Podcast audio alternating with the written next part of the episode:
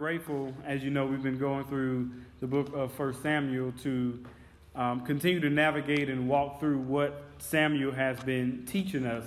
Last week we looked at the reality that God is in control, and my prayer is that we found quite a bit of peace in knowing that inevitably in all the things that happen in our lives, um, the good and the bad, the hills and the valleys, the straight paths, the crooked paths, that God is sovereign over them all. And that gives us peace because there's nowhere in our lives that we can go that we are without His control. And so, as we looked at that last week, we looked at how God worked out His sovereign plan in the life of Saul, which would eventually lead to Saul becoming the king of Israel. And so, this week it will be similar in a sense, but what I hope that it offers this week is last week was the broad God is in control, but I hope this week is a bit of a uh, more personal touch. And so sometimes when we understand that God is in control, then we think that that really only means, oh, God is in control of the world, but He's not in control, nor does He care about me personally. But that's just not the case. Now, we don't think that God cares about our lives, but He does. So it's important for us to know that no matter where we go, no matter where we are, as long as we are obedient to the Lord, then He is with us. And that is what our text is going to show us today. And that's why our title of our sermon today is God is with you. God is with you. And if we know Him, then He's with us. Look with me, if you will, to 1 Samuel chapter 10, starting at verse number 1. It says, Then Samuel took a flask of oil and poured it on his head and kissed him and said, Has not the Lord anointed you to be prince over his people? And you shall reign over the people of the Lord, and you shall save them from the hand of their surrounding enemies. And this shall be the sign to you that the Lord has anointed you to be prince over his heritage. When you depart from me today, you will meet two men by Rachel's tomb in the territory of Benjamin at Zelzah. And they will say to you, The donkeys that, that you went to seek are found. And now your father has ceased to care about the donkeys and his angels about you, saying, What shall I do about my son? Then you shall go on from their father and come to the oak of Tabor.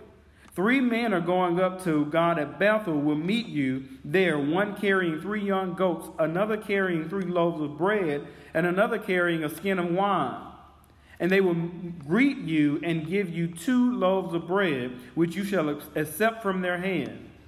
After that, you shall come to Gibeath Elohim, where there is a garrison of the Philistines. And there, as soon as you come to the city, you will meet a group of prophets coming down from the high place with harp, tambourine, flute, and lyre before them, prophesying. Then the Spirit of the Lord will rush upon you, and you will prophesy with them and be turned into another man. Now, when these signs meet you, do what your hand finds to do, for God is with you. Then go down before me to Gilgal. And behold, I am coming down to you to offer burnt offerings and to sacrifice peace offerings. Seven days you shall wait until I come to you, and you shall know and shall and show you what you shall do. When he turned his back to leave Samuel, God gave him another heart. And all these signs came to pass that day. When they came to Gibeah, behold, a group of prophets met him, and the Spirit of, the, of God rushed upon him, and he prophesied among them. And when all who knew him previously saw how he prophesied with the prophets, the people said to one another, What has come over the son of Kish? Is Saul also among the prophets? And a man of the place answered, And who is their father? Before it became a proverb, Is Saul also among the prophets? We had finished prophesying. When he had finished prophesying, he came to the high place. Saul's uncle said to him and to his servant, Where did you go? And he said, To seek the donkeys. And when we saw that they were not to be found, we went to Samuel. And Saul's uncle said, Please tell me what Samuel said to you. And Saul said to his uncle, He told us plainly that the donkeys had, been found. But about the matter of the kingdom of which Samuel had spoken, he did not tell him anything. Let's pray. Lord God, we thank you for the word. We thank you that you go before us, God. But not only that you go before us, but you are with us. God, you transcend time so you can both be ahead of us and with us at the same time. God, help us know that as long as we are obedient to you, you will be with us. It's in Jesus' name we pray. Amen. And so I need to go ahead and set the scene here, set a little bit of the backdrop to what's happening here. And so it requires us to back up just a little bit um, to the end of 1 Samuel 9. So in 1 Samuel 9 21, it says this Saul answered after having been told that he would rule over Israel. He says, Am I not a Benjaminite from the least of the tribes of Israel? And is not my clan the humblest of all clans of the tribe of Benjamin? Why then have you spoken to me this way? Saul's initial thoughts of himself concerning any acknowledgement or appointment on the part of Samuel is unheard of. He says, I don't know why you think I am somehow worthy to be in some position of leadership over Israel. He says, in fact, not only am I undeserving, but Samuel, I'm from the smallest tribe. And even though we know, as we learned last week, that Saul was well off, he says, but by comparison, I'm not as well off as some of the other people. Of all the small tribes, my clan is the smallest. In other words, he says, I may look physically the part to be king, but I am unqualified to do anything that you're thinking about, Samuel. See, for those of us who may know what is going to end up happening with Saul, we may have a hard time thinking that he would ever think of himself in such humble terms. But see, that is why his appointment happens in the time that it did. He felt underqualified, and you know what? He's right. He is underqualified. Not, not only is he underqualified, he's just flat out unqualified. Saul was unqualified to lead the Israelites. After all, these are not his people. These are God's people. They were not Saul's people. How could anyone be qualified to lead God's people? Well, nobody was, including Saul. And that's our first point in today's sermon. God calls unqualified people. God calls unqualified people. Listen, I'm not just taking a portion of scripture here as a proof text to say, you know, this is what God does. But no, this is the trend of the Bible. All throughout the Bible, we learn that God calls people who are unqualified to be called. God uses people in positions and to do his will who simply are not qualified to do his will. Whether that be Noah who built the ark but loved the sauce, whether it is Abraham who had faith but still lied to protect himself from harm, Moses, who would lead God's people out of captivity, but who could never quite get a hold of his anger. How could God purpose in his heart to use all of these unqualified people to carry out his will in the world? Because there are no qualified men or women who can carry out God's will. It's not you, it's not me. Because between us and God, there is this chasm.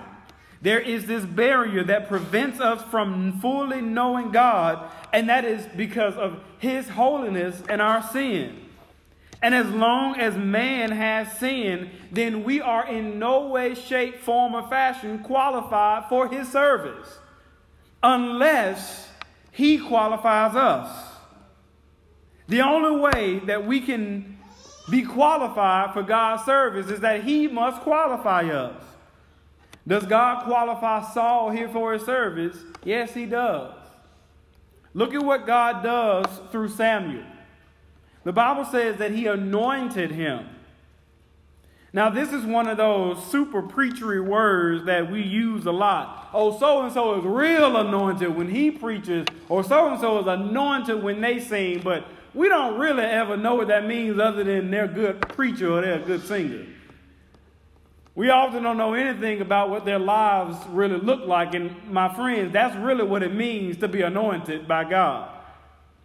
But it says here that he anoints him. What does it mean that Samuel has anointed Saul? Whenever we see this happening, this is symbolic that God was consecrating someone for a specific purpose and a specific time.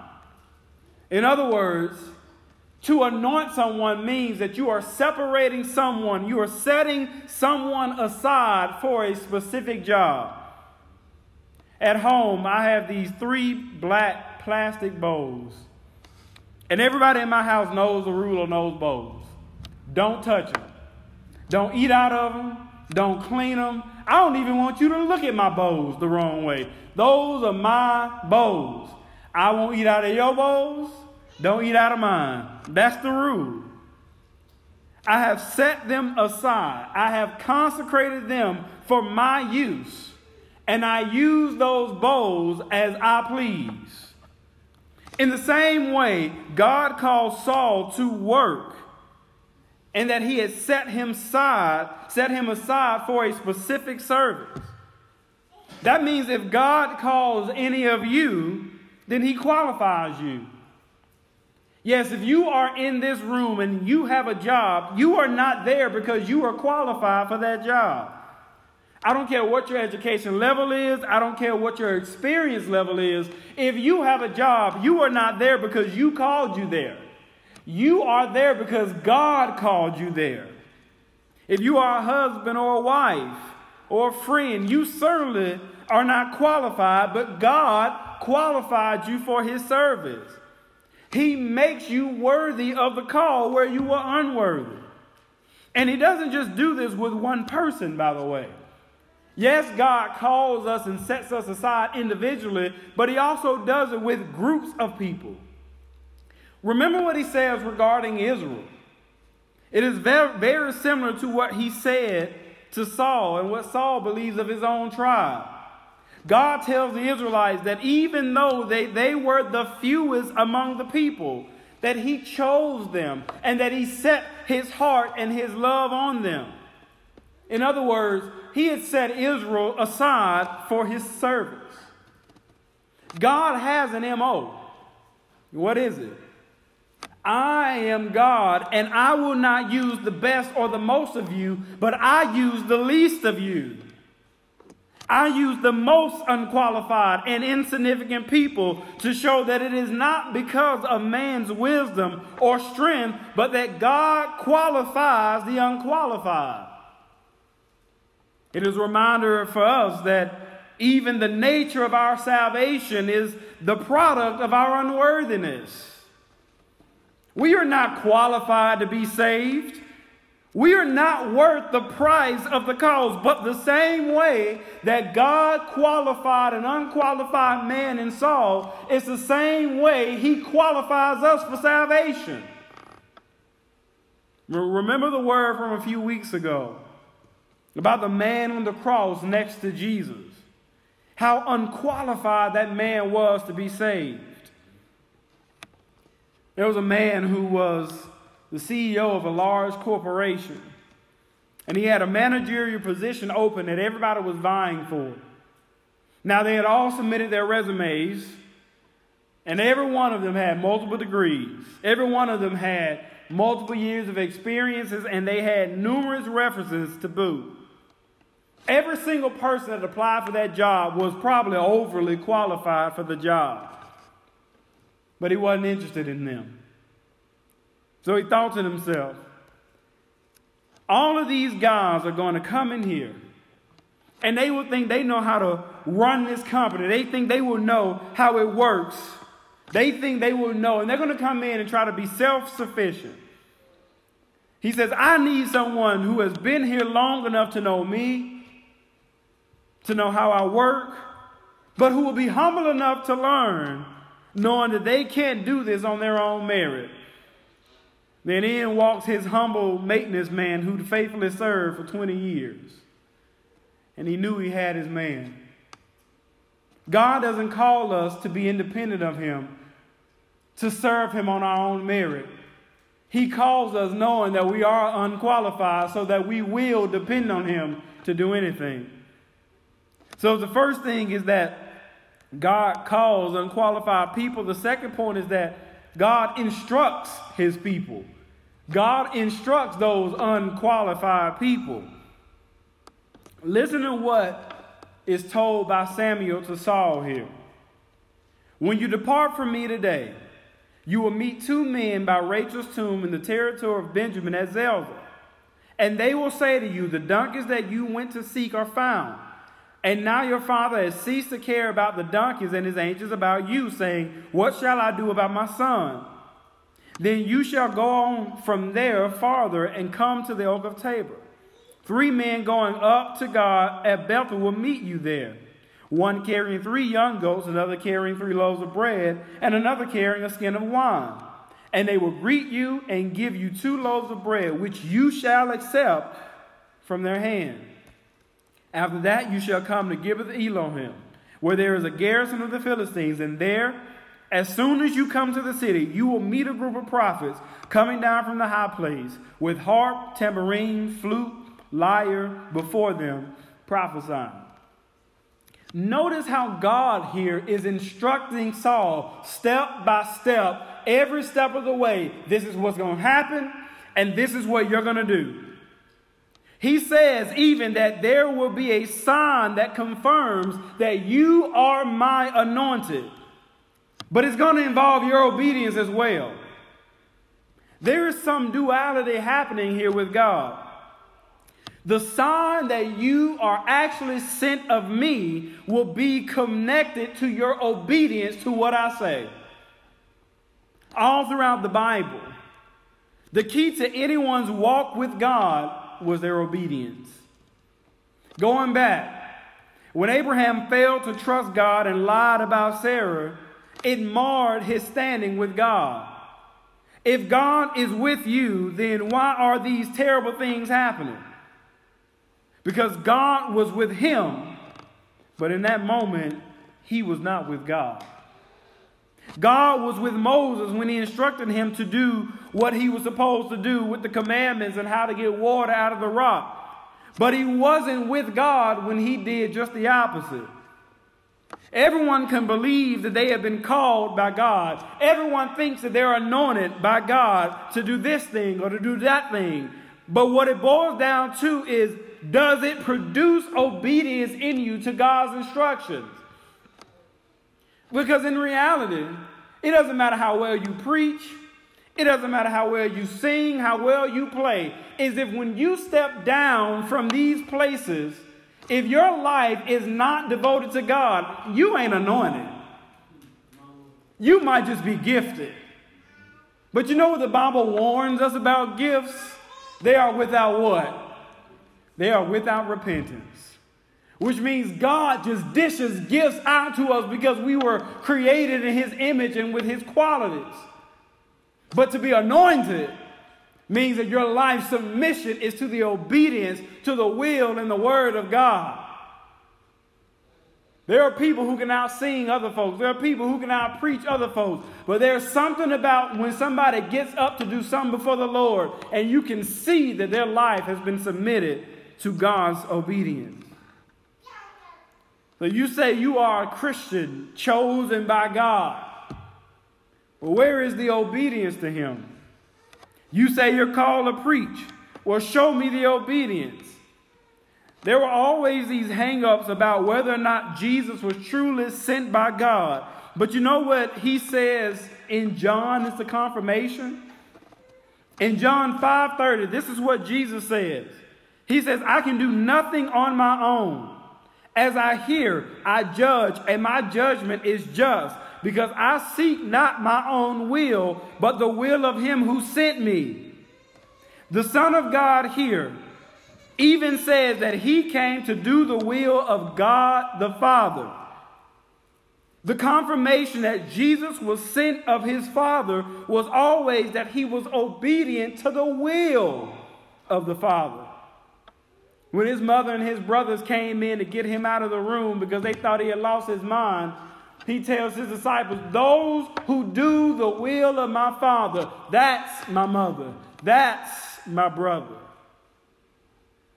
We are no more like Jesus than when we submit ourselves and our lives humbly to the will of God with an obedient heart. We all say we want to be used by God, but I don't think we realize that means you're going to be used by God. But God, in His grace, doesn't just use us, but He equips us. And that's our third and final point for today. He equips His people. God equips His people. Look at what the text tells us here. When he turned his back, Saul, to leave Samuel, God gave him another heart. And all these signs came to pass that day.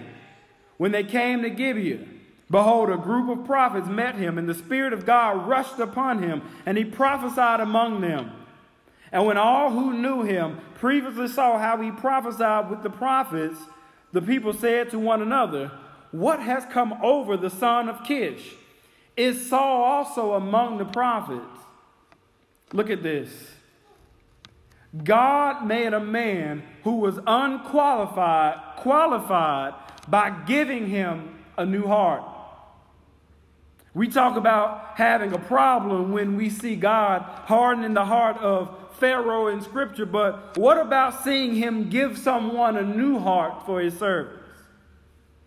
What about seeing God pour out his spirit on someone to make sure, even if for just a period of time, that they would do his will and serve his people?